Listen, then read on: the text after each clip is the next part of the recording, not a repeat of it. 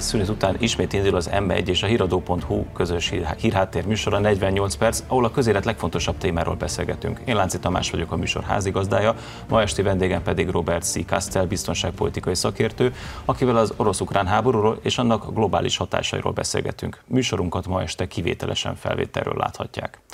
Üdvözöllek a stúdióban, Robert. Nagyon régóta várok erre a találkozásra. Nem mindig jársz Magyarországon, ez egy kivételes alkalom. Hozzád igazítottuk a műsor felvételének az időpontját. Nagyon sokan ismerik a véleményedet, hiszen YouTube-on rendszeresen megnyilvánulsz, illetve közösségi médiában az orosz-ukrán háborúval kapcsolatban, de talán kevesen tudják rólad azt, hogy az elemzéseid nem február 24-e óta látnak napvilágot, te biztonságpolitikai kérdésekkel nagyon-nagyon régóta foglalkozol, és teszed ezeket közzé. Te Izraelben élsz, tehát a háború számodra nem egy idegen és távoli dolog, és biztonságpolitikai szakértőként pedig egy tágabb perspektívában is tudod szemlélni. Ezért is hívtunk meg ma ide este. Az első kérdésem az, az lenne, hogy gyakorlatilag fél éve indult az orosz-ukrán konfliktus. Ez egy konfliktus, egy háború, amit Ukrajnában vív Oroszország, de ki ellen vívja? Ez egy nagyon-nagyon jó kérdés, és azt hiszem, hogy ennek a, ahhoz, hogy megválaszoljuk ezt a kérdést, ezt több rétegben kell megválaszolni. Tehát ami az első kérdést illeti, hogy ez egy háború-e, vagy pedig egy konfliktus, ez egy teljesen szokásos és teljesen normális háború, amiből 12 egy tucat. Tehát, hogyha azt mondanám magunknak, hogy nem a 21. században vagyunk, hanem a 19. században, akkor nem kapnánk fel a fejünket azon, hogy most van egy háború Európában két, két hatalom között. Tehát teljesen, a történelem folyamán ez egy teljesen megszokott, teljesen megszokott dolog volt. És az, hogy most megtörtént, én, én azt hiszem, hogy csak rajtunk múlik, hogy a, a többpólusú világnak a, a, az első háborúja, ez az utolsó is lesz-e, vagy pedig lesz, lesznek még háborúk. Tehát remélhetjük, lesznek még további korlátozott háborúk, vagy pedig itt és most széttépjük a babaruhát. Ez rendben van. A kérdés egyik részére talán válaszoltál, de a másik része, ki ellen vívja Oroszország ezt a háborút? Persze ukra, ukránok ellen, ukránok halnak meg, az ukrán polgári lakosság elmenekül, az infrastruktúra rombadől. Ezt látjuk. De vajon ez egy taktikai elem ennek a háborúnak, vagy ez lenne a célja is?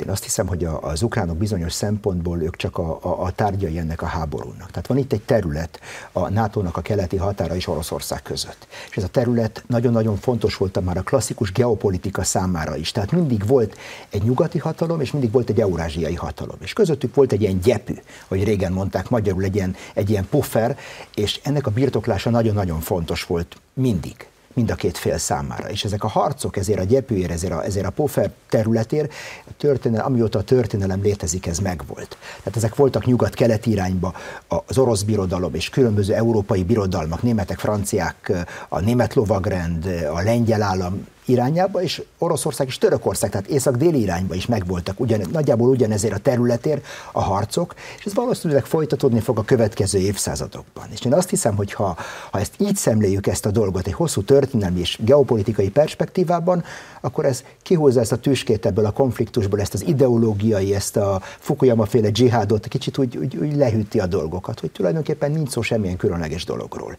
A legalapvetőbb szinten ez egy orosz-ukrán háború, és akkor erre rárakódik egy orosz-európai háború, ez a következő réteg, és erre rárakódik még egy réteg, ami tulajdonképpen a nyugatnak meg a keletnek a, a háborúja. Picit menjünk vissza fél évet az időben.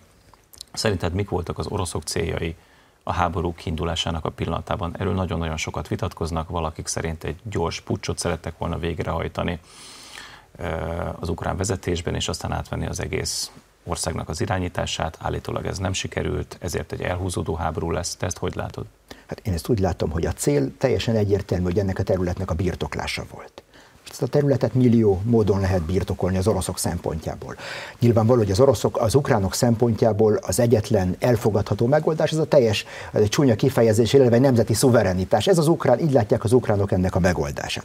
Az oroszok szempontjából a legegyszerűbb dolog az lett volna, amit említettél, hogy elfoglalják, elfoglalják Kievet, megbuktatják a kormányt, helyébe ültetnek egy, egy báb kormányt, amelyik szol, jobban szolgálja az érdekeiket. Ez, a, ez, ez az úgynevezett kabuli recept, a kabuli csülök Putyin módra, amit ott, ott kikevernek, és hogyha ez, ez, ez gyakorlatilag nem volt egy, egy abszurd terv.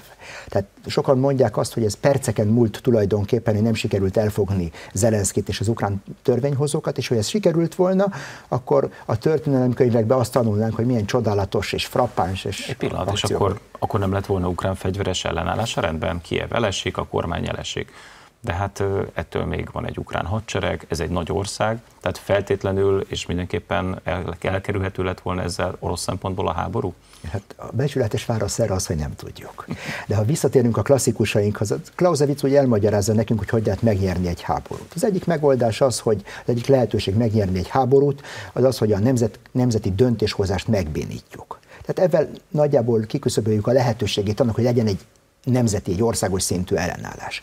A második megoldás az, hogy, hogy megszüntetjük a képességet arra, a fegyveres erőt az ország fegyveres elejét semlegesítjük, és a harmadik pedig az, hogy olyan nyomást gyakorolunk a lakosságra, hogy a lakosság maga nem, nem akarja ezt a háborút folytatni. Én úgy gondolom, hogyha sikeres is lett volna a pucs, akkor is lett volna elszigetelt ellenállás, de talán a NATO-nak, a nyugatnak sokkal több időbe kellett volna felocsúdni ebből a, ebből a csapásból mondjuk úgy, és újra rendezni a soraikat. Ha már a NATO-t említed, a NATO főtitkára augusztus 24-én úgy fogalmazott, hogy sürgősen tovább kell növelni Ukrajna katonai támogatását ahhoz, hogy az orosz támadás az visszaszorítható legyen, és Ukrajna újra szuverén nemzetként kerüljön ki ebből a konfliktusból. Te erről mit gondolsz?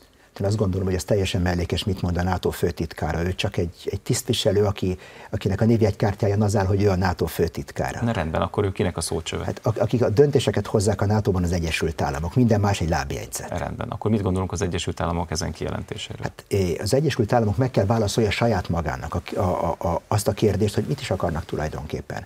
Azt, hogy Ukrajna, Ukrajna győzedelmeskedjen, az, hogy az oroszokat minél tovább véreztessék ebben a háborúban, vagy az, hogy itt és most befagyasszák ezt a konfliktust. És nekem úgy tűnik, én, én a, a deklarációkra, a kijelentésekre sokat nem adok. Én nézem a, a, a de facto cselekvéseket a terepen, és ahogy látom, ez a, a, a az amerikai támogatás, amit az ukránoknak adnak, ez pont arra van méretre szabva, hogy az oroszokat minél tovább véreztessék, de semmiképpen sem, sem arra van szabva, hogy az ukránok megnyerhessék ezt a háborút.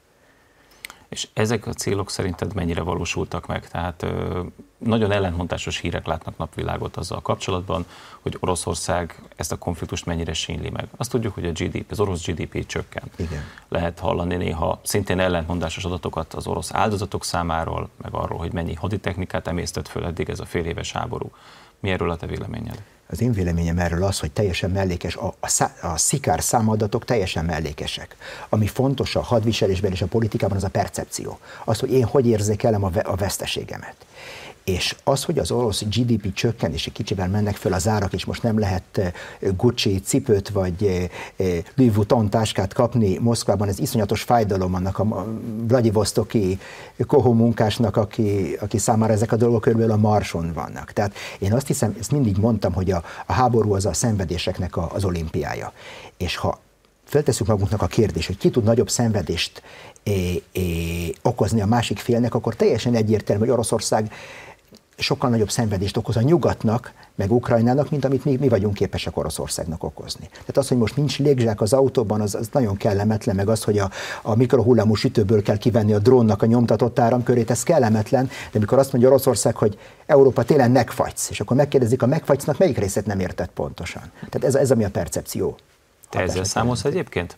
Tehát uh, tulajdonképpen ebben a történetben, ebben a konfliktusban az is benne van, hogy Európa omolhat össze, egész egyszerűen azért, mert kifut az energiahordozókból, és a társadalmaik nem lesznek képesek föntartani, társadalmaink nem lesznek képesek föntartani azt a civilizált életmódot, amihez hozzá vagyunk szokva? Én azt hiszem, hogy itt nem annyira a fizikai hatása lényeg, hanem a félelem. Tehát a, azt hiszem, a horrorfilmek is erre, arra, nem, a, nem a szörnyeteg megjelenésére vannak, vannak épülve a feszültség, hanem arra, hogy mi, hogy fog kinézni a szörnyeteg, mikor megjelenik. És azt az oroszok nagyon ügyesen fölépítik, nem zártak le már most a gázt, hogy Európa lélektanilag hozzászokjon ahhoz, hogy milyen, milyen az, mikor nincs orosz gáz, hanem szépen lassan, azt a hüvelyszorítót szépen lassan forgatják, és maximálisan kihasználják a félelmet. Tehát mikor egy fegyvert bevetettél, akkor az elrettentő erő a mögötte van, az elveszett. Marad csak a fizikai hatás. Jó, a lélektani jelentőségét ezeknek én nem becsülöm alá, de hát azért, azért vannak kemény tények is. Tehát van-e mivel fűteni? Igen. Tehát erről most beszélgetünk. Nincs. Jelenleg az időjárás nagyon kellemes, Igen. meleg van. Picit olyan fikciónak tűnik, de hát azért tudjuk jól, hogy az európai klíma olyan, hogy októbertől azért hidegebbre fordul, tehát ebben sem nincsen. De mire számítasz? Én arra számítok, hogy Európa, Európa mint EU, nyuga, Európának a nyugati része képes lesz át, átviszelni ezt a telet. Főleg, hogyha ez egy enyhe tél lesz, akkor bizonyos kellemetlenségek árán, az ipar bizonyos szintű leállítása árán Európát fogja vészelni ezt a telet, ha csak az oroszok nem dobnak be még további labdákat ebbe a játékokba. Tehát tudnék az oroszoknak még körülbelül tíz tanácsot adni, mit lehet csinálni, hogy még jobban, még, még tekerjenek egy párat ezen a hüvelyszorítóon. Ez egyébként egy érdekes kérdés. Tehát például még mivel, mivel tudnak kellemetlenséget okozni nekünk? Hát Európa, Európa a világ energiaellátásának egy tekintélyes része 25%-a a hormúzi szorosból származik, a hormúzi szoros környékéről származik, és balesetek történnek. Tehát tartályhajók aknára futnak, mm. meg ilyen, ilyen sajnálatos balesetek történnek. Olyanra gondolsz, mint például, amikor a, a Nílusi, a Szuezi csatornán keresztbe fordult az a bizonyos hajó. Igen, pontosan. Aha, Isten útja így kifőkészítettek, egy tartályhajó keresztbe fordulhat, egy, egy másik tartályhajó elsüllyedhet, kiadhat valamilyen lázadó csoport Jemenből, amiről soha nem hallottunk róla, hogy elaknásították a, a, a hormúzi szorost, mint tudjuk, hogy mi kell egy aknamezőhöz, nem kellene aknak, egy sajtóközlemény kell hozzá. És már senkinek sincs kedve arra menni, és a biztosítási díjak pedig elszállnak. Nyilvánvaló, és akkor ez elég, hogy megemelkedjen még 20-30 dollárral az energia ára egy hordónyára, és akkor már teljesen más, teljesen más játékban vagyunk Európában is. Tehát ezen sokat lehet srófolni. Ez, ami Európát illeti. Akkor Igen. nézzük egy picit Ukrajnát. Mégis csak egy olyan országról beszélünk, amely nagyon komoly emberveszteséget szenvedett Igen. el, nem csak a csatatéren, nagyon sokan el is menekültek. Igen. Ha nem lesz fűtőanyag, már pedig ha Európát fenyegeti az energiaválság, Ukrajnát valószínűleg még inkább, akkor mire számíthatunk? valószínűleg menekült válságra. Ezek a, ezek a nagy városok, amikben élünk, ezek csak úgy fenntarthatóak, hogy a társadalom, meg a gazdaság, meg az energia, háztartás tökéletesen működnek. Tehát ez egy, eh, ha állandóan a káosz és a, a rend között élünk, de ezek a, ezek a városok a káosz peremén táncolnak állandóan. És elég a legkisebb, láttuk a Covid alatt, elég a legkisebb zavar, zavar az erőben, és a, a lét a városokban már problematikussá válhat. Tehát a csatornázás, a víz, a fűtés, a fűtés télen egy, egy falusi ember mindig megél, fölhúzza a kútból a vizet, és befűt a, a, a, a diófájával mondjuk. Hát képletesen mondva. De ezt egy lakótelepen, a 11. emeleten a második ajtó balra, ezt nem tudja megoldani. És keletkezhet egy több milliós menekült válság Ukrajnából Európa felé, és ez természetesen az ukrán társadalom összeomlásához vezethet, és Európa. Az ukrán társadalom összeomlása feltétlenül vezet egyébként egy katonai összeomláshoz? Igen, mindenképpen. Mindenképpen. Én azt hiszem, hogy hosszú távon a, a modern hadseregek gyakorlatilag egy nemzet fegyverben egy nemzet fegyverben. Ezek nem a zsoldos hadseregek, a középkor zsoldos hadseregek, mik a király vesz magának, rendel az Alibabán egy hadsereget magának, ez, ez másképp, az Amazonon egy hadsereget. Manapság ez másképp működik. Tehát én, én azt hiszem, hogy bármelyik ukrán katona, ha tudja, hogy a felesége meg a gyereke hidegben ülnek a fagyos szobában otthon eh, Harkivban, akkor ott hagyja az egészet, és megy haza, hogy segítsen a családján, és ez így természetes. Uh-huh. Mire számítasz most ősszel? Megélénkülnek a támadások orosz részről? Lesz-e ukrán ellentámadás, amiről nagyon-nagyon sokat hallunk? Hozzáteszem, ez is ugye ellentmondásos. Hallottuk azt, hogy augusztus-szeptember környékén egy nagy ukrán ellentámadást fog megindulni Dél-Ukrajnában. Egyelőre úgy tűnik, hogy ez elmarad, és olyan híreket is lehet hallani, ez pusztán csak egy figyelemelterelés volt, hogy orosz erőket vonjanak el ezekkel a kommunikékkel a, a Donbassból, és ezzel csökkentsék az orosz offenzívát. Igen, hát én, nekem nincsenek belső információm se az ukrán, se az orosz hadsereg állapotát illetőleg. Mit látok viszont? Azt látom, hogy az ukrán hadsereg ellentámadásai nagyon-nagyon gyengék voltak, tehát ilyen taktikai szintű ellentámadások. Nem láttunk egy olyan hadműveleti szintű ellentámadást, mint a második világháborúban, ugyanezeken, a területeken, ezek a nagy átkaroló hadműveletek, ez a műveleti kreativitás, meg műveleti eh, bravúr, hogy megkerülni az ellenséget, a hátába kerülni, az ukránok erre nem voltak képesek. Mit láttunk még, hogy a csodafegyverek, amik, amiket kaptak, azokat nem egy technológiai meglepetés részeként dobtak be egy kritikus ponton, hogy elérjenek egy műveleti vagy egy stratégiai eredményt, hanem elaprózták őket, hogy lukakat tömjenek be. Tehát úgy is mondhatnám, hogy mikor a, a, van egy rákos beteg, ugyanakkor artériás vérzése van, verőeres vérzése van, és próbálják ezeket az érszorítókat rátenni, és akkor a rák az majd annak várni kell. Tehát ezt látom az ukrán hadseregben. Nem látom az erőt, nem látom azt a plusz kapacitást arra, hogy egy komoly, komoly ellentámadást végrehajtsanak. Akkor sem, hogyha az előbb időzött NATO főtitkár több fegyvert ígér nekik? Akkor sem, ez teljesen mellékes. Ukrajnának a problémája, ez bármilyen furcsán hangzik, nem a fegyver. Ukrajnának, Ukrajnának a legnagyobb problémája a kiképzett emberanyag. Tehát lehet fegyver alatt tartani százezer vagy egy millió területvédelmist, talán meg is lehet velük védeni kiépített sáncokat, mint amiket látunk, kiépített erődrendszereket, mint a Donbassban. Látjuk, hogy az ukránok talán Európa legjobban kiépített erődrendszerét védik ott, több-kevesebb, inkább kevesebb sikerrel, és ezt meg lehet oldani olyan területvédelmisekkel, akiknek azt mondják, hogy ameddig itt vagy a lövészárokban, hogy behúzod a fejed, addig minden rendben van. De ezekkel a területvédelmisekkel egy manőverharcot végrehajtani, bekeríteni harckocsikkal, de összfegyvernemi hadviselés, az egy teljesen más dolog, oda egy profi, jól kiképzett hadseregkel, és ilyen Ukrajnában egyre, egyre kevésbé van. Az ukrán hadseregnek a hiányosságai ezért elég jól láthatók, még akár az amatőrök, a laikusok számára is. Mi a helyzet az oroszokkal, akik ugye a támadás első hullámában elsősorban Észak-Ukrajnában próbáltak Igen. benyomulni, Harkov és Kiev környékén. Majd innen nagyon gyorsan kivonultak, és a mai napig tulajdonképpen vagy nem is mentek vissza ezekre a területekre, vagy tisztes távolból, mondjuk például Harkovot tisztes távolból figyelik, néha belőnek oda, de igazából a harci cselekmények szünetelnek. Szerinted mi volt ennek a hátterében, és számíthattunk-e arra, hogy e, az, ez az északi front felújul, kiújul itt az ősz folyamán? Én azt hiszem, hogy amit látunk, az egy fordított időgép. Mit láttunk tulajdonképpen? A háború első napjaiban az oroszok próbáltak egy ilyen posztmodern, nagyon gyors, nagyon frappáns, nagyon kreatív dolgot csinálni, minimális katonai, rengeteg manőver, szinte semmi tűz, hogy minél kevesebb kárt okozzanak annak az országnak, amit tulajdonképpen ők a sajátjuknak tekintenek, hm.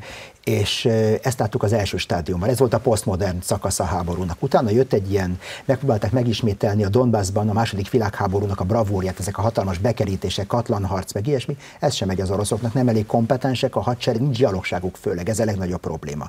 És aztán még egy lépést tettek hátra az első világháború felé, azt mondták, semmi probléma, van egy ellenségem, amiről tudom, hogy sehova nem fog menni, mert ha ki, ki, ki, ki el elmenekül a Donbass erődrendszereiből, akkor már semmi nem fogja megállítani. Tudom én a Biszkajai öbölig, vagy a Lamas csatornáig semmi nem fogja megállítani. Természetesen viccelek itt, tehát ez, ez a legbiztosabb védővonal, és akkor ez az a hely, ahol le tudom darálni a tűzérségemmel, ilyen teljesen első világháborús taktikákkal, és akkor fölállították ezt a húsdarálót, és most darálják.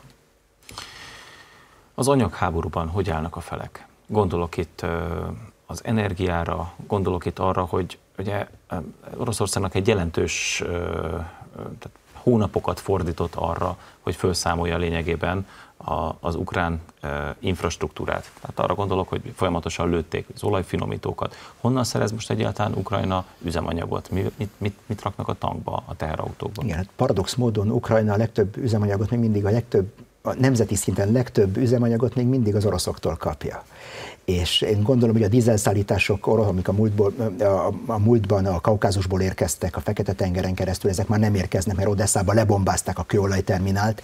Ukrajnának az egyetlen működő kőolajfinomítóját szintén használaton kívül helyezték.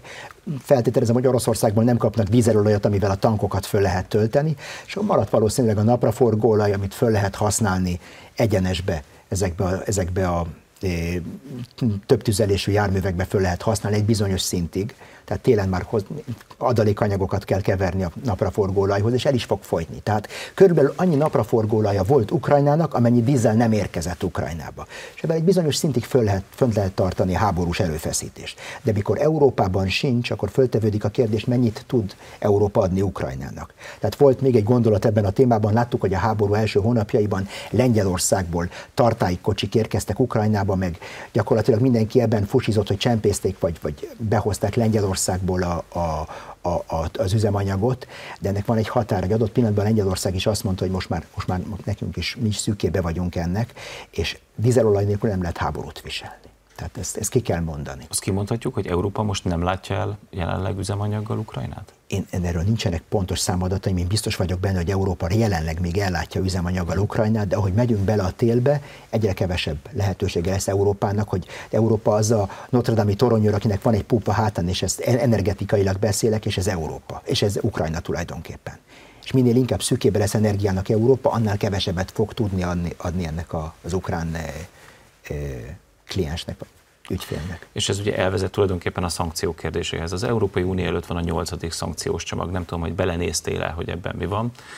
Sokan azt mondják, hogy ez pótcselekvés, pusztán kommunikáció. Hogy gondolod, ezek a szankciók sikerre vezethetnek-e? Azért is kérdezem, hiszen van egy, egy Izraellel régóta konfliktusban álló ország, Irán, mely nagyon régóta szankció alatt van. Irán nem omlott össze. Igen, hát én, én azt hiszem, hogy ebben a szakértők nagyjából egyetértenek, hogy ezek a szankciók fájnak Oroszországnak mindenki, mindenki beszél erről, hogy vannak ezek a technológiai, főleg a technológiai szankciók, amik hosszú távon igen nagy nyomást gyakorolnak Oroszországra. Ugyanakkor ezzel kapcsolatban is szeretném megemlíteni ezt, hogy a Szovjetunió hasonló szankciók alatt voltak, tehát mikor az Aeroflot próbált egy, egy, egy nagyon komoly számítógépet venni a nyugatról, akkor nem adták oda nekik, nem, nem adták el nekik, mert tudták, hogy másra is föl lehet használni, tehát atomkalkulációkra, meg balisztikai rakétáknak a a tervezéséhez nem adták oda neki. Tehát az oroszoknak nem új az, hogy, hogy minőségi szankciók alatt van. De azért a világ megváltozott mondjuk a 70-es, 80-as évek óta. Tehát akkor e, ilyen eszközöket ugye, lényegében csak nyugatról lehetett beszerezni, Igen. más államnak nem volt.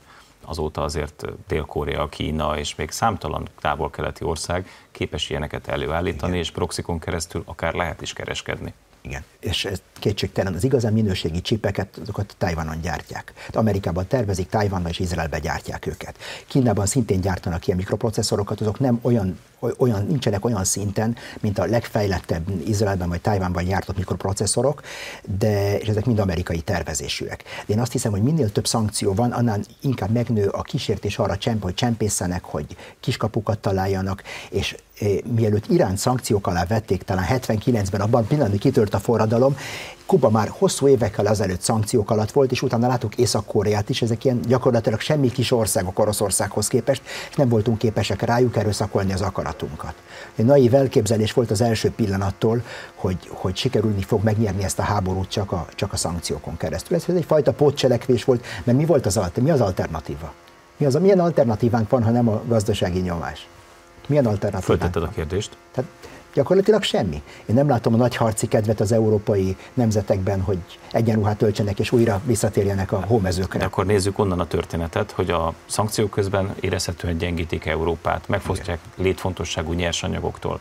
Ezeknek a Ezeknek a nyersanyagoknak a hirányában, ahogy te is utaltál arra, lehet, hogy télen leáll az európai ipar akkor tulajdonképpen bármilyen későbbi uh, európai, nyugati és orosz konfliktus az mondjuk úgy, hogy egyesélyesé válik, mivel egész egyszerűen Európa nincs abban a helyzetben, hogy, hogy működtesse az iparát, akár a hadiparát, legyengíti saját magát ezekkel az, ezekkel az intézkedésekkel. Igen, hát én utaltam erre a háború első pillanatától, hogy Európa egy óriási kockázatot vállal, avval, hogy kiszervezi ezt a háborút Ukrajnának. Mert bármennyire is hiszünk abban, hogy az oroszok nem fognak megállni, de ezt senki nem tudja nekünk garantálni. Tehát én mindig, mindig azt szoktam mondani, hogy Európa számára a legnagyobb veszély nem egy orosz atomcsapás Ukrajnában. Európa számára a legnagyobb veszély egy ált, orosz általános sorozás.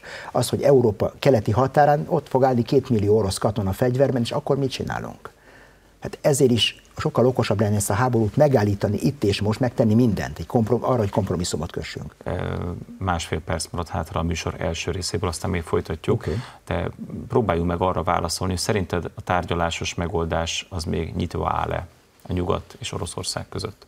Hát erre, erre a kérdésre a válasz az, hogy ez gyakorlatilag az Egyesült Államokon múlik, és Oroszországon múlik. Tehát ők a két felelős felnőtt. Megvan-e a lehetőség, vagy már odaig eszkalálódott ez a konfliktus, tehát hogy ez a szembe rohanó kamionok effektus, hogy innentől Igen. kezdve most már csak eh, gyakorlatilag csúnya kimenete lehet a történetnek. Én azt hiszem, hogy ebben a, ebben a gyáva nyúl játékban meg lehet állítani a teherautókat, amik egymás felé rohannak. A, én nem gondolom, hogy Oroszországnak az lenne az érdeke, hogy, hogy most egy totális háborút viseljen Kelet-Európában. Tehát nem hiszem, hogy ez lenne az érdekük. Oroszországnak az érdeke az, hogy megszerezze a biztonsági ellenőrzést e, e, e felett, az övezet felett, amiért folyik a háború, a pufferövezet fölött, hogy biztos legyen abban, hogy nem, ott nem fognak áll, NATO csapatok és NATO fegyverek állomásozni. Tehát, hogyha mindig azt szoktam, van erre egy jó példám. Van egy híres kínai történet két betegről, akik ugyanazt a narancsot akarják. Tehát egyiknek a, naran, a narancs héjára van szükség, de a másiknak a narancs magjára. Ha elég okosak lennének az oroszok meg az amerikaiak leülni és egymás szemébe nézni, és meg, meg, megkérdezni oroszokat, ne, neked mire van szükséged ebből a narancsból? Tehát nekem, mint nyugatnak, inkább a gazdaságra van szükségem. Neked, mint keletnek, Oroszországnak, inkább a biztonságra van szüksége. Tehát próbáljunk meg nagyon pragmatikusan és nagyon nyugodtan, és mindenféle vádaskodás, meg dzsihádok, meg mindenféle szuperlatívuszok helyett gyakorlatilag tárgyalni. To make a deal, egy ilyen Trump-féle dealt, ez, ez, ebben láttam a lehetőséget. A műsor ez, első részében ez a végszó, és egy rövid szünetet tartunk, de beszélgetést a hírek után folytatjuk.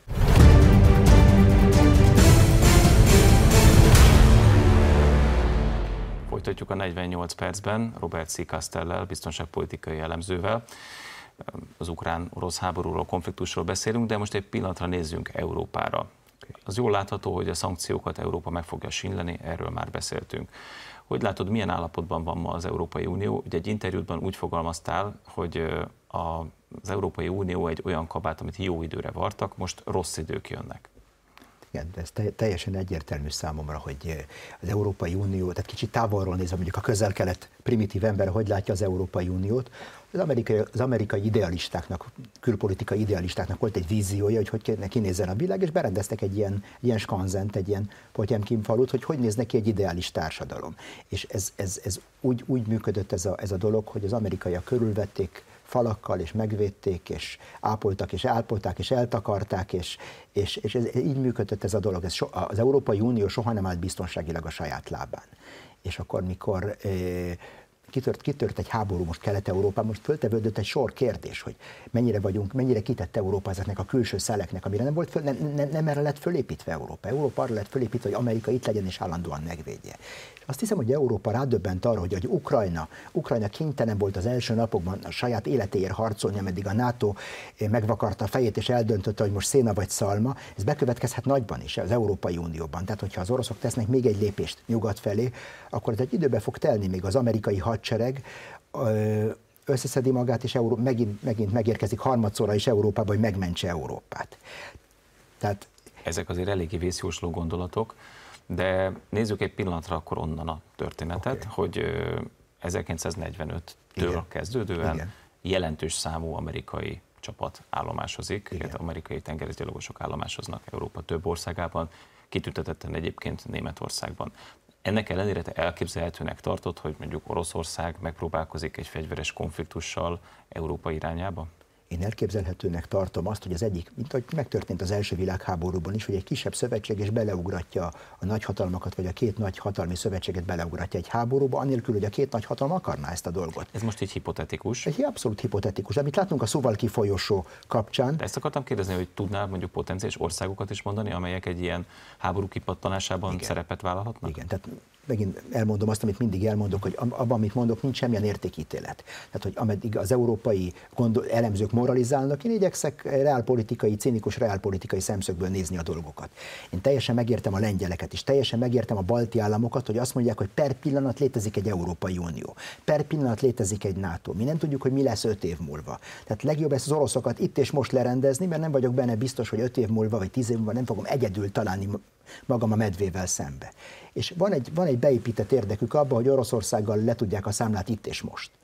Tehát én... Ez rendben, de ugyanakkor paradox módon éppen ez provokálja Oroszországot, tehát mennél több fegyver és katona áramlik Igen. ide a térségbe, az oroszok annál elszántabban fognak Igen. harcolni. Igen. Ez azért az eszkalálódás irányába mutat. Ha Igen, abszolút. És akkor mit látunk az oroszok részéről? Látjuk, hogy szépen lassan kezdik kiépíteni eh, Fehér Oroszországot, mint egyfajta, mint egyfajta proxit, amelyik eh, és ad abszurdum, háború tudna viselni a balti államok ellen, Oroszország moshatja a kezeit. Látjuk, hogy Fehér Oroszországot ellátták olyan eszközökkel, amik atomfegyverek szállítással is képesek, repülőgépekkel, az Iskander rakétákkal, és nem kizárt, hogy Oroszország úgy fogja felhasználni őket, mint egyfajta proxit, és ők a háttérben maradnak. Hogyha ezt az Egyesült Államok meg, meg tudja játszani Ukrajnával, akkor az oroszok miért ne tudnák ezt megjátszani Fehér Oroszországgal? És kirobbantani most egy fegyveres konfliktust Fehér Oroszország és a balti államok között. Minden következményével teljesen egyértelmű, nem, nem, nem kizárt a dolog, hogyha már harcolni kell, valaki más harcoljon, és nem ők. Elhangzott az atomfegyver kifejezés. Te nagyon-nagyon régóta írsz arról, és egy eléggé sötét tónusban, hogy valójában miközben itt Európában úgy gondoljuk, hogy egy fegyver, egy atomháború, vagy egy olyan háború, amiben atomfegyverek is uh, terítékre kerülnek, tehát úgy gondoljuk, hogy ez nem fordulhat elő. De te amellett érvelsz időről időre, hogy ne gondoljuk, hogy tehát egy hamis biztonságérzetbe ringatjuk magunkat, most is úgy látod, hogy ennek a lehetősége, egy atomháborúnak a lehetősége nem került le a napi rendről? van ez a híres Csehovi mondás, hogy ha egy fegyver megjelenik az első felvonásban, akkor a harmadik felvonásban lőni fog. Most az első felvonás elkezdődött ezelőtt 80 évvel körülbelül, tehát azóta élünk együtt atomfegyverekkel. Tehát statisztikailag mennyi a valószínűsége annak, hogy ezek a dolgok el fognak tűnni a, a világűrben, vagy jönnek a, a szivárványok és az egyszarvúak, és elviszik ezt valahova. Tehát ezek a fegyverek itt vannak, velünk élnek. És én azt hiszem, hogy elképzelhető egy olyan forgatókönyv, ami szerint Oroszország úgy fogja érezni, hogy annyira sarokba van szólít, vagy kénytelen lesz bevetni egy ilyen fegyvert. Tehát nem, el, nem tartom elképzelhetetlennek. És én azt hiszem, hogy ha van egy tanulsága ennek a háborúnak, az, hogy egyetlen dolog nem létezik, az, hogy nem létezik hogyha Európa legnagyobb állama, Oroszország megtámadja Európa második legnagyobb államát, és tankcsatákat látunk újra Kursz környéken, akkor minden megtörténhet. Tehát én nem venném, nem venném ezt az asztalról. Ukrajna szívében található Ukrajna legnagyobb atomerőműve, Igen.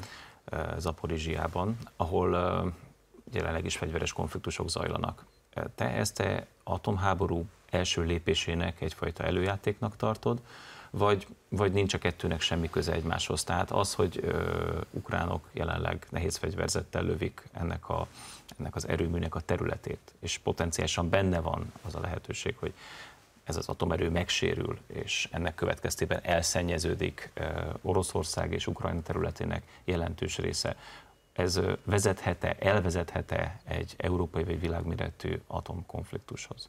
Én nem gondolom, hogy lenne egy kapcsolat a két dolog között. Tehát az, hogy történik egy környezeti katasztrófa, bármelyik pillanatban megtörténhet. De ez nem elő... megtörténik, hanem előidézik. Előidéznek, pontosan. Előid, vagy valami egyik fél, vagy mind a két fél együtt. Itt két atomzsarolóról van szó, hogy mind a két fél nagyon ügyesen próbálja kihasználni ezt az erőforrást, ami ott, ott hever az utca közepén, próbálják ezt az erőforrást kihasználni, úgy politikailag, mint katonailag. És ez természetes. És ugyanakkor itt látjuk, hogy mennyire nem érnek semmit a különböző papírok, egyezmények. Tehát nyilvánvaló, hogy papírgyűjtésre mindig el lehet őket vinni és reciklálni, ez egy külön érték, de, de semmit nem érnek a háborúban ezek, a, ezek az egyezmények, amik egy külön védett státust biztosítanak ezeknek az objektumoknak. De én nem látok egy, egy kapcsolatot a, egy atombaleset és az atomfegyverek bevetése között. Tehát nem tudod elképzelni azt, hogyha történetesen egy ukrán nehéz lövedék eltalálja az atomerőmű legérzékenyebb részét, bekövetkezik egy atomkatasztrófa, jelentős részben azok a területeket, amelyek most Oroszország elfoglalt, és amelyek, ahol etnikailag oroszok élnek, elszennyeződik ez a terület, akkor ez provokálhatja Oroszországot arra, hogy valamilyen hasonló drasztikus lépést tegyen, és megpróbáljon szintén egyfajta atomcsapást mérni, nem tudjuk pontosan hol semmi sem elképzel, hogy az előbb mondtam, ezelőtt két perc, sem, semmi, semmi sem elképzelhetetlen. Én azt hiszem, ezt a logikai kapcsolatot az előbb kizártad, csak azért kérdezem, hogy... Én úgy gondolom, hogy az atomfegyverek bevetésének megvan a saját eszkalációs létrája. Tehát van egy nagyon pontos, erről tartottam több előadást, tanítottam is ezt a nukleáris stratégia témáját a katonai egyetemen nálunk, és van egy e- eszkalációs létra. És ez egy ilyen, ez egy ilyen joker, ez az atomerőmű, meg egy atombaleset, egy, egy, tulajdonképpen egy környezet szennyezési probléma. Inkább ezt úgy látom, tehát nem egy atomcsapás. Mondjuk az ukránok bevetnének egy, egy úgynevezett piszkos bombát, egy radiológiai fegyvert Oroszország ellen, na erre lehetne válasz egy, eh, eh, egy, egy orosz atomcsapás. Én nem vagyok benne biztos, hogy eh, politikailag megmagyarázható lenne az, hogy, hogy válaszul egy ilyen gyakorlatilag tévedésre, vagy egy, egy ukrán bakira az oroszok atomfegyvert tennének be. Én ezt a kapcsolatot nem látom, de semmit nem lehet kizárni. Rendben. Térjünk még egy pillanatra vissza Európához. Timmermans népfelkelést vizionált Európában. Szerinted ez mennyire egy kommunikációs fogás, vagy mennyi a realitása annak, hogy az elnehezülő élet és a egyébként meglévő Covid óta különösen meglévő társadalmi feszültségek valamely országban robbanáshoz vezethetnek? Én nem vagyok a tömegpszichológiának a szakértője, de amit láttunk úgy a Majdanban, meg úgy az arab tavasz során, meg úgy az Egyesült Államokban, mikor egy nyáron átégtek Amerika belváros, belvárosai, én azt hiszem, hogy a bűvészínas már régóta nem tudja táncoltatni a seprőt, tehát nem uralja a seprőt. Tehát lát, még azok is, akik ők maguk indították be a seprőket, mint az Egyesült Államok, nem tudják táncoltatni azt a seprőt. És ezzel teljesen tisztában van Timmermans és más döntéshozók is, hogy spontán bekövetkezhetnek olyan spontán folyamatok a közösségi média és egyéb technológiai változások miatt, amit senki nem lát előre, senki nem tud ellenőrizni. Nézzük meg akkor egy picit tágabb perspektívából ezt okay. a konfliktust. Itt Közép-Európában az élet egy kicsit borúsabb lett. De közben, mint hogyha viharfelhők gyülekeznének a világ más pontján is. Itt van például Tajvan kérdése, amiről nagyon sokat beszéltünk. Szerinted a kettőnek van-e összefüggése? Vagy véletlen lenne-e, hogy éppen most válik nagyon élessé az Egyesült Államok és Kína konfliktusa Tajvan kapcsán? Igen, hát ebben, talán a legfont, ebben kapcsolatban a legfontosabb dolog, amit el kell mondani, hogy a világ, a geo, világ geopolitikájának egyetlen egy fontos kérdése van. Az, hogy a három szuperhatalom közül melyik kettő lép frigyre és kimarad hoppon.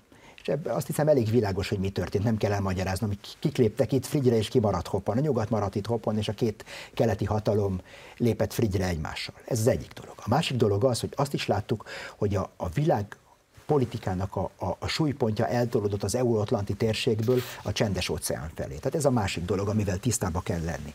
És a harmadik dolog az, hogy az Egyesült Államok és, és Kína szempontjából is ez az euróatlanti, euróatlanti vagy az kelet-európai hadszintér, ez egy harmadlagos vagy negyedleges, negyedleges hadszintér. Számukra sokkal-sokkal fontosabb a, a, a csendes óceán környéke, Tájván egész pontosan, sokkal fontosabb a Perzsa környéke, tehát kicsit megfordultak a dolgok, hogyha valamikor Európa és a nyugat harcolta a proxy háborúit Vietnámban és Koreában, most mi vagyunk Vietnám és Korea. Értem. Jó lépésnek gondolod-e most nem erkölcsi, nem morális szempontból, hanem elemzői szempontból jó lépésnek tartod-e azt, hogy uh, Nancy Pelosi, a házelnök ellátogatott nyáron Tajvánra, nagyon-nagyon sok vita előzte meg az Egyesült Államokon belül is ezt a lépést.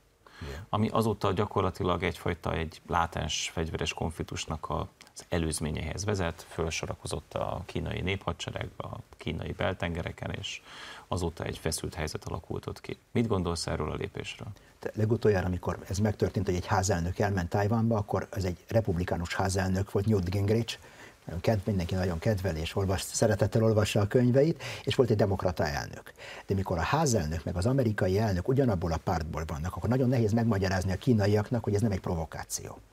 Tehát én azt hiszem, hogy én nem tudom, mi volt ebben az amerikaiak célja, csak sejtem, hogy ez a, a időközi választások. Uh-huh. Már utána, bocsánat, hogy közben vágok majd, hogy, hogy az üzenet félreérthetetlen legyen, egy demokrata képviselőcsoport is augusztus közepén Igen. megismételt egy nagyjából hasonló látogatást. Igen, tehát hogyha a, a Clinton elnök idejében azt mondták Newt Gingrichről, hogy el akarja szabotálni Clinton elnöknek a politikáját, akkor így nekem úgy tűnik, hogy Biden elnök meg a demokraták el akarják szabotálni a saját politikájukat. Vagy szánt szándékkal ki akarnak robbantani konfliktust Kínával. Tehát én azt szoktam mondani, hogy a, a, a, a szándékot, nem vagyunk kardiológusok, legtöbb, se se én nem vagyunk kardiológusok, én nem vagyok kardiológus, nem látok bele az emberek szívébe. Csak a, az észlelhető cselekvésből ítélhetek. De hogy mi volt a logikája ennek a lépésnek, azon kívül, hogy fölkorbácsoljuk a demokrata kedélyeket a, az időközi választások előtt, én semmilyen más Tehát politikai szavazatszerzés lenne? Igen, igen. Amerikának már régóta nincs külpolitikája, csak belpolitikája van. És akkor még azon az áron is, hogy mi volt a hogy látod, mi volt a kínai reakció? Tehát végül is nem sikerült Kínát egy háborúba beugratni, lényegében egy katonai erődemonstrációba fogott Kína, de fegyveres konfliktusig a dolog egyelőre legalábbis nem fajult. Szerinted az eszkaláció, vagy egy csendes ellaposodása várható ennek a konfliktusnak? Hát ez egy nagyon jó kérdés. Én azt hiszem, hogy Kínának is főleg belpolitikája van manapság, és egyre, keve, egyre kevesebb külpolitikát látunk. Mit látunk Kínában? Látunk egy, egy kommunista vezetés, amelyik érzi, hogy a gazdasági modell már nem működik, érzi, hogy a, az ideológiai modell, ami ezt a, ezt a diktatúrát föntartja, már nem működik, és most egy új ideológiai modell dolgoztak ki, és ez a kínai ultranacionalizmus. Uh-huh. Ebben próbálják összekovácsolni ezt a sok nemzeti és sok, sok komponensből álló birodalmat. És nagyon-nagyon fontos volt ezt meglovagolni, hogy itt egy sértés érte a, a kínai civilizációnak a becsületét, és ezt meg kell torolni. És ezt láttuk. Nem gondolom, hogy az amerikaiak háborút akartak, csak meg akarták mutatni, hogy ők kemények Kínával szembe. És ez van egy, olyan, van, egy nagyon, van egy nagyon érdekes dolog itt. Általában ellentétbe állítják egymásra a Trump elnököt és Biden elnököt. Nagyon-nagyon érdekes, hogy a Kína politikája mind a két elnöknek, Biden még rátett két lapáttal erre a dologra. Tehát Trumpnak a, a, az ellenségességével Kínával szembe, a Biden elnök még rátett két lapáttal, ráérzett arra, hogy az, az amerikai ellenérzés, ami 80-as években Japán ellen irányult, tehát az most Kína ellen irányul, és, és tehát a tigrist meg kell lovagolni. Tehát igaz, emberek Kína ellen. Ez igaz, csak amikor Trump elnök volt hatalmon, akkor azt lehetett látni, hogy az amerikaiak számára a legfontosabb mutató a kínai külkereskedelem, tehát az export-import mérleg. Ezt sikerült Trumpnak amerikai szempontból nagyon kedvező irányba elmozdítani, Igen. tehát kiegyensúlyozni ezt a nagyon Kína felé billenő mérleget. Amióta Biden-t látjuk, azóta kommunikációs és politikai szempontból, akár katonai szempontból is egy nagyon-nagyon durva Kína politikát folytatnak Igen. az amerikaiak, ugyanakkor az export-import mérleg talán még most még, még pocsékabb helyzetben van, mint korábban valaha. Tehát azt látjuk, hogy ömlenek a kínai termékek Amerikába, és szivattyúzzák ki a pénzt az amerikai gazdaságból. Igen. Tehát Trump talán kevesebbet beszél, de többet tett, Biden többet beszél, de kevesebbet tesz. Hát én azt hiszem, hogy az amerikai, amerikai elit már régóta olyan szinten van összefonódva Kínával gazdaságilag, hogy eh, mondjuk, hogyha a személyes érdekeik, vagy a családi érdekeik, azok fölülírják a gazdasági téren ezeket a, ezeket a geopolitikai érdekeket. Ez egy eléggé súlyos vált. Tehát azt mondan, azt, ezzel azt állított, hogy eh, tulajdonképpen Kína gazdaságilag olyan mértékben behatolt az Egyesült Államok elitjébe, hogy lényegében pórázon tartja őket? Teljes, teljes, teljesen meg vagyok erről győződött, erre bizonyítékok vannak, és ez nem csak a politikai érdekről van szó, ez az IT, a, a high-tech ipar mágnásainak is, mágnásai épp úgy le vannak kötelezve, vagy, vagy épp úgy Kína kezében vannak, mint a politikai vezetés. Tehát nem kizárt, hogy, hogy ez alatt a hosszú, ezek alatt, évtizedek alatt amik alatt gyakorlatilag kiárusították Amerikának az iparát, és kiürítették Amerikának az ipari magját, és gyakorlatilag ők meggazdagodtak, és a középső Amerika, a flyover country, ahogy angolul hívják, azok elszegényedtek. Tehát ezek politikailag is korrumpálódtak, ezek, ezek a vezetők, ezek az egyetemek, ezek a, tulajdonképpen az amerikai elit, elitet a kínaiaknak sikerült hatalmas szinten korrumpálnia. Mindenféleképpen erkölcsileg, gazdaságilag. Én, én ezt látom, és erre vannak konkrét bizonyítékok. Tehát Biden fiának az utazásai Kínában, meg ezek a tanácsadó, nem csak Ukrajnában volt tanácsadó. Biden, Bidennek a fia, Hunter Biden nagyon széleskörű ismeretekkel rendelkezhet, mert Ukrajnában is, is keresi keresik a tanácsát, meg Kínában is keresik a tanácsát, tehát, és ezek olyan figurák, akik a kínai hírszerzésben voltak első, első meg második szintű emberek, és utána kikerültek a civil életbe. Ezek Biden fiának a, a gazdasági partnerei, mondjuk úgy. Ugyanakkor a mainstream amerikai vagy nyugati sajtóban azért erről nagyon sokat nem lehet olvasni. Tehát igen, mi a különbség a mainstream nyugati sajtó és a mainstream szovjet sajtó között manapság? Azért láthatunk menekülési kísérleteket is, tehát miközben kétségkívül az Egyesült Államok nagyon nagy mértékben ki van szolgáltatva Kínának.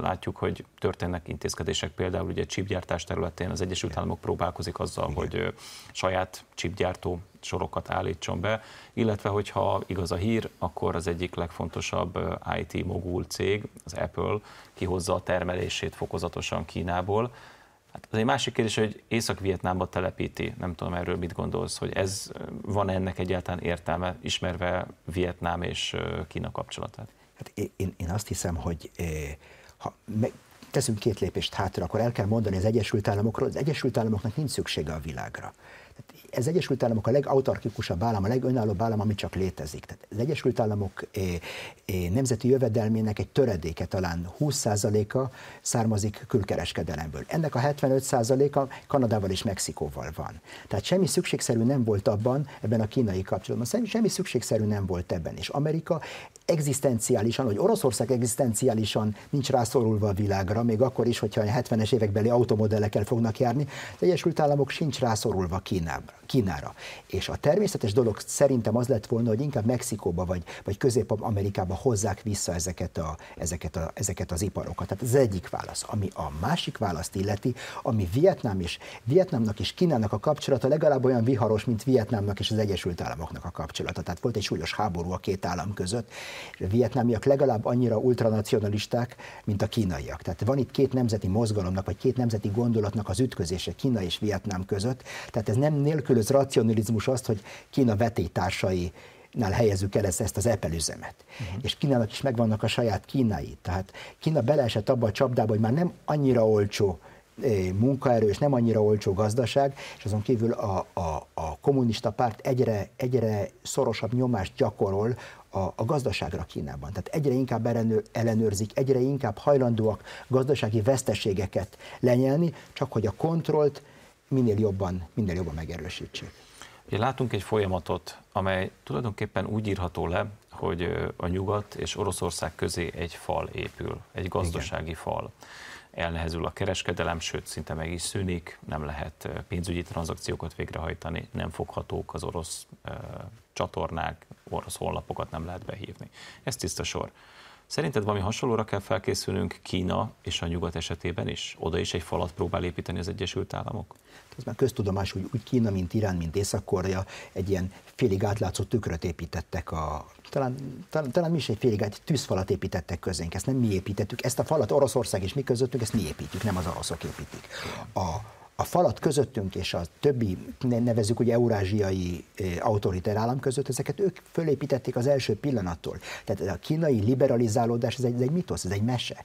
Tehát mi azt hittük, nagyon érdekes dolog, mi azt hittük, hogy keblünkre ölejük Kínát, és befogadjuk a, a világkereskedelmi egyezménybe, és akkor lesz egy demokratizáció, de ők nem így látták a dolgokat. Ők azt látták, hogy ők ki fogják használni ezt gazdaságilag, és nem mi alakítottak át Kínát a mi képmásunkra, ők formálnak lassan át minket az ő képmásukra. Ez rendben, én inkább arra gondoltam, hogy mint hogyha lenne egy tudatos leválasztási kísérlet, amelyel Kínát az Egyesült Államok szépen fokozatosan megpróbálja kikapcsolni a világkereskedelemből. Ez ma persze science fictionnek tűnik, mert gyakorlatilag, ha most szétnézünk itt a stúdióban, nagy valószínűséggel mindent, még ezt az asztalt is Kínában gyártották feltehetőleg.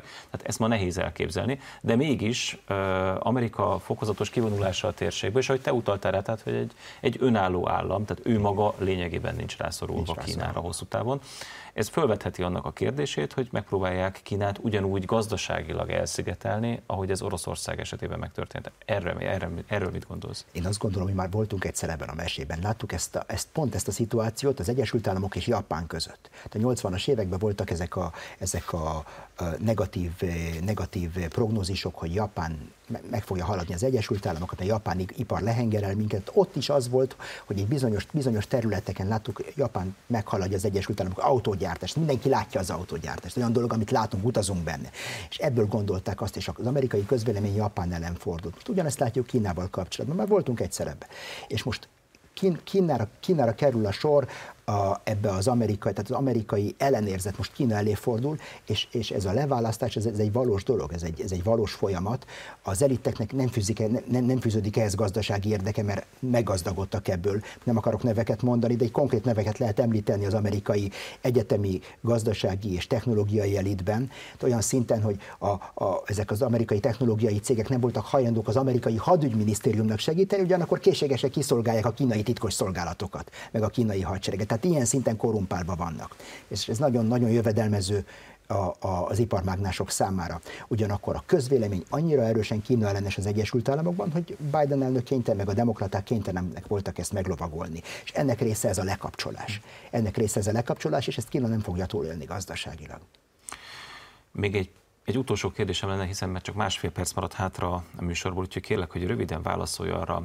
Rengeteg fegyver áramlik a térségünkbe, elsősorban Ukrajnába, amely Igen. itt most ellenőriz, ellenőrizetlenül nem tudjuk pontosan, hogy kinek a kezén van.